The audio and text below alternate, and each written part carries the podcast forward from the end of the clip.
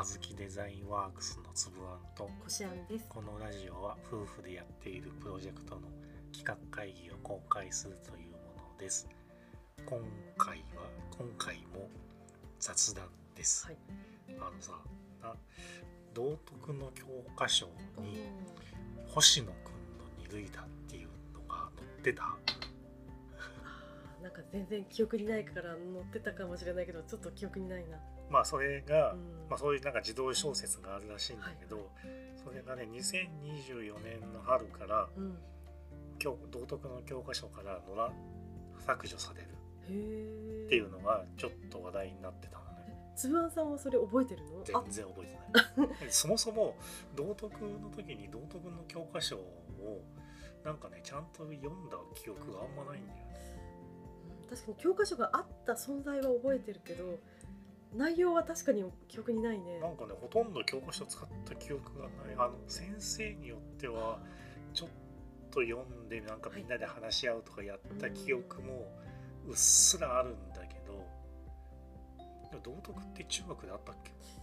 いや、なんか小学中校の国中国だって中学はないと思う。小学校のうん4年とか5年6年だった気がするんだけどでも今思えばなんか道徳ってとても大切だよね。なんか当時はなんか道徳ってなんかテストとかも別にないしさ、うん。なんか授業として軽く見ていたけど今思うとすごく大事だなって思う、まあそのまあそまあその話で。うん。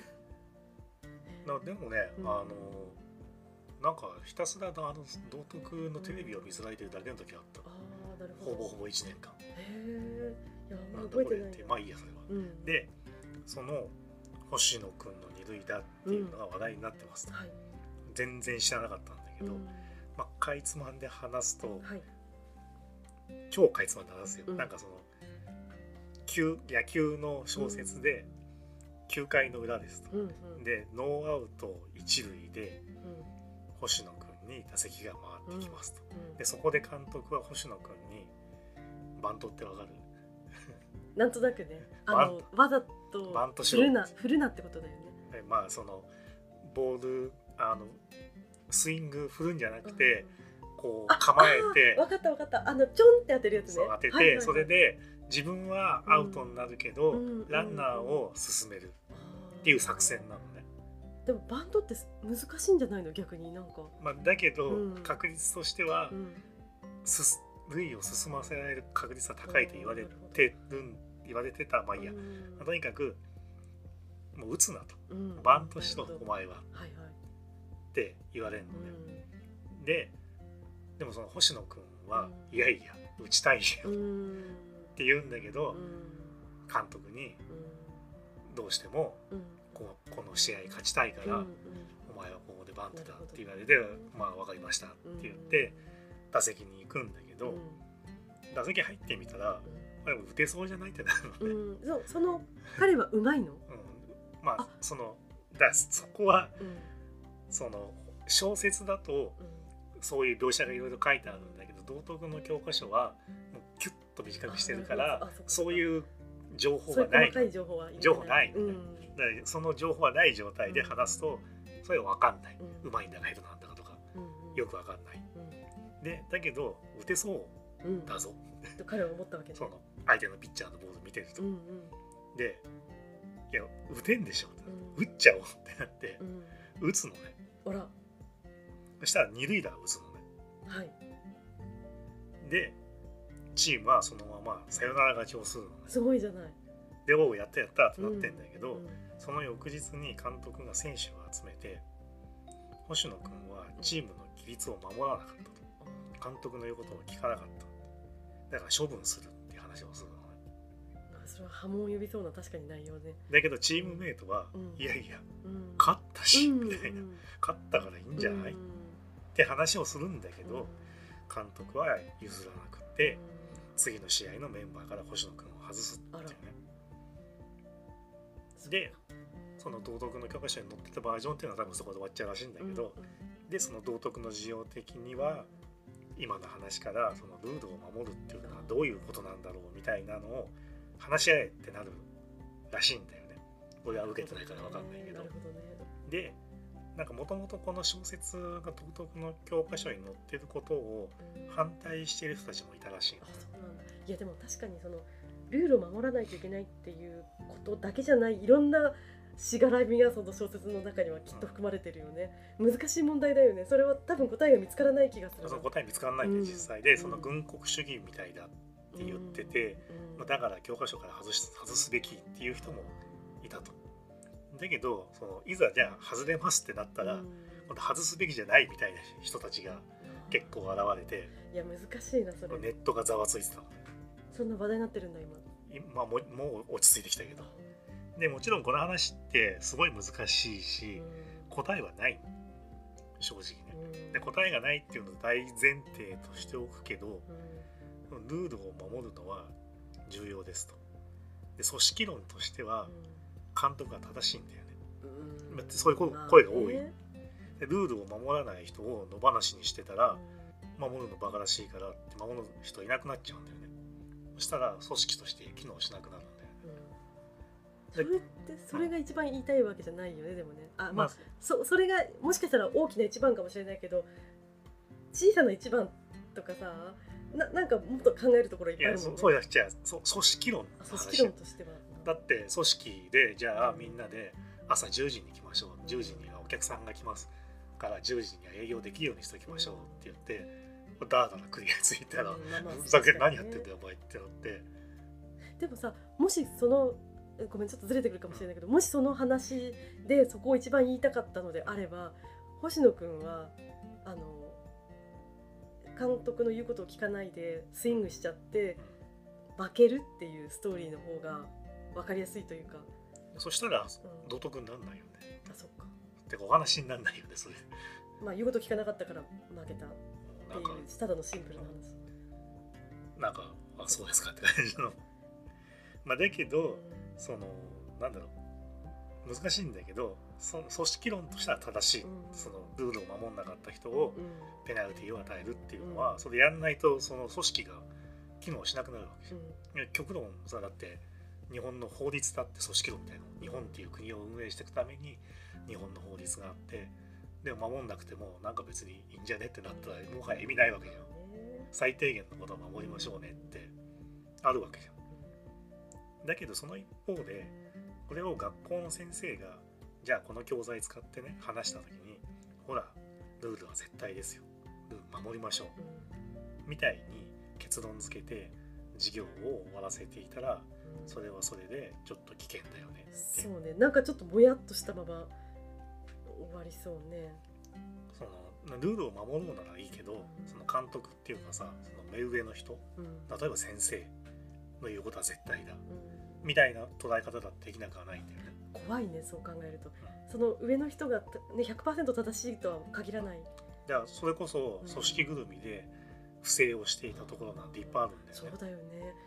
確かにそう考えるとちょっとこのストーリーで話したのはちょっと怖いかもしれないね。ルールを守る人が多かったんだよねそういう組織ぐるみの不正をしてたところって。要はその組織の法律は違反してるかもしれないけど、うん組織のルールは守ってたんだよね。まあね。で東芝とかさそのみんなで粉飾決済とかしてるわけじゃん、はいはい。分かってんだけど、うん。あの大手のね。上が言ってるからとかさ、日産とかもその検査結果をごまかしてたりとか、あれだって検査してる人は分かってるわけだよね。そうだよね。だけど上が検査結果書き換えろって言うから分かりましたって恐ろしいて話だわ。うん。でもでもそういう組織のその目上の人の上の人の言うことを聞いてますって話だから、それうんどうなの？とかね。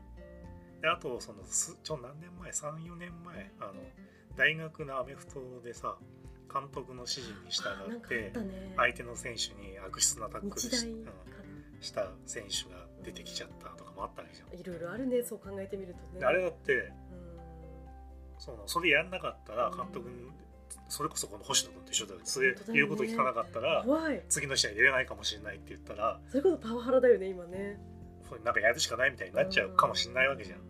いやそれはやっぱり怖いわこの話はだからその小学生の授業でそのうんルールは絶対に守る先生の言うことは絶対だみたいなことをこの教材で受けさせられてるんだとしたらうんあ正直外した方がいいよね。そうねまあいろんな意見があるかもしれないけど個人的にもしくはそういうことは怖いよっていう意味で載せるのはありかもしれないね。あそのなんか上の人が絶対っていうことは。いやそれはこの教材からは出てこないそれからはだあの伝わらないか無理か。だだけど、うん、そのじゃあ学校でだよ。学校でだよ。この話した後にじゃあ時には自分の判断でやっていいんだよ、うん、守んなくてもいいんだよ、みたいな結論にしてたら、うん、その先生やりづらいじゃん。そっか。自分先生がなんかこうしなさいって言ってるのに嫌、です。俺はこう思います。みたいなこと言って勝手にやり始めたらしかも結局勝ってるしね。その野球の話は置いといて、うんうん、そうじゃなくてそのその野球の話をした後に、うん、星野君の話をした後にそのいろいろ話をしてだけどルールは絶対じゃないですよね、うん、時には自分の判断でやってもいいんですよ、うん、で先生が話してて分かりましたって子供たちが言ったらじゃあ遠足の時とかになんかふらふらどっか行っちゃったりとかしたら困っちゃうわけじゃん。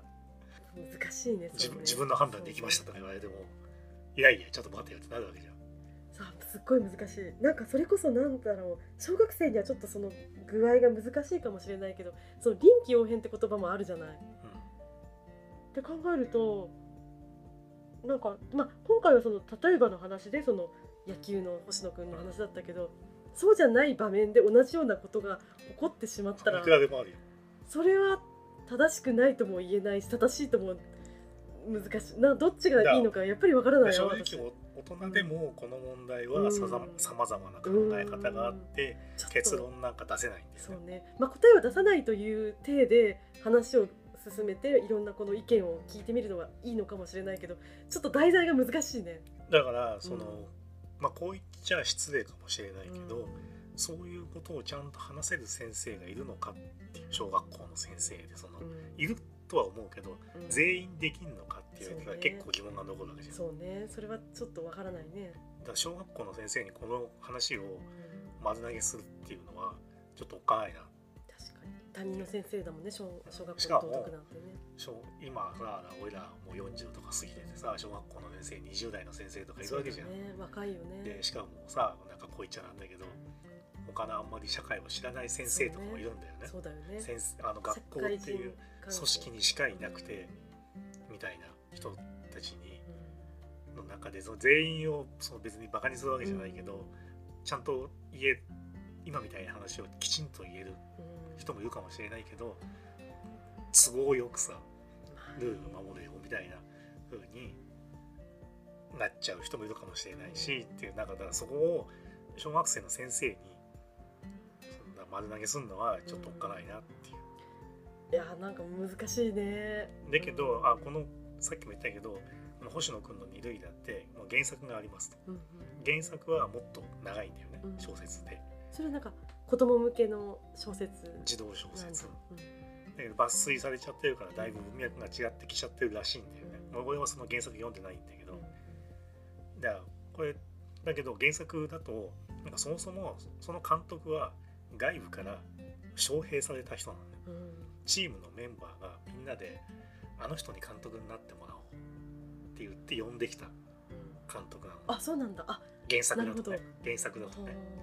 そうなってくるとだいぶ話変わってくるんだよね、うん、でしかも監督になる時に監督は条件としてルールを守れと、うん、チームの規律を守ることが大切だっていうのを、そういうの守るんだったら監督俺はやってもいいですよって言ってみんな守りますって言って、あそういう前提の。そういう中で確かにそういう言うこと聞かなかったらその処分をするっていうのはなんか別にたあ正しいんじゃないかなみたいな気もするじゃん。ルールを守る規律を守るっていうのをやるんだったら監督やってもいいっすよっていう話だったんだからいやいやお前らもルールそこを守ってくんなかったらってなっちゃうわけだからさ。でまあまあ当然ね答えはないんだよこの話に。だけどこれを子供と話すのであればやっぱり組織のルールは守るべきだよね。ってただ自分の中での正義感とか判断基準みたいなものは捨てる必要はない、そうね。あそこだね。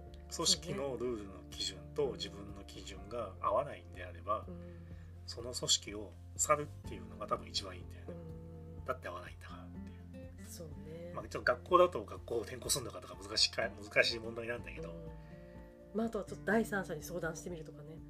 あ、まあ、この野球の場合はそんな、ね、暇はないけど何か同じような問題にぶち当たった時は違う人に相談してみるのもありだよね。そうね。だからまあちょっと子供と先生の話で子供と先生が合わないから即転校っていうのはなかなか難しいんだけど例えば就職して上司と合わないとかね。からなんかまあ即転職ってわけにはいかないんだけど、まあ、いざとなったらそういう決断もあるんだよっていう。だからうちの娘は小さいけど、まあ、こういう問題をなんか親子で議論しとくみたいなのって実は大切なんじゃないかなって。あの親となんかこういう話をしたこと一切ない気がするんだよね、正直。だけど誰とした方がいいのかって言ったら多分親なんじゃないかな最初は学校の先生じゃなくて。ていうかなんか今してみたいねそういう話でどういう答えが返ってくるのかどういうことをか、ね、感じているのか。ちょっと今更ながらちょっと大人だけど聞いてみたいね。だから、うん、今自分の親に、うん、どう思うって。ちょっと面白いかもしれないこういうまあ、だけどいやなんかあんま年取ってからになってくると今度喧嘩じゃないけど そのなんかあげないみたいになっちゃうかもしれないじゃん、まあね、そんな考えだったの？みたいなちょっと合わないんですけど みたいな。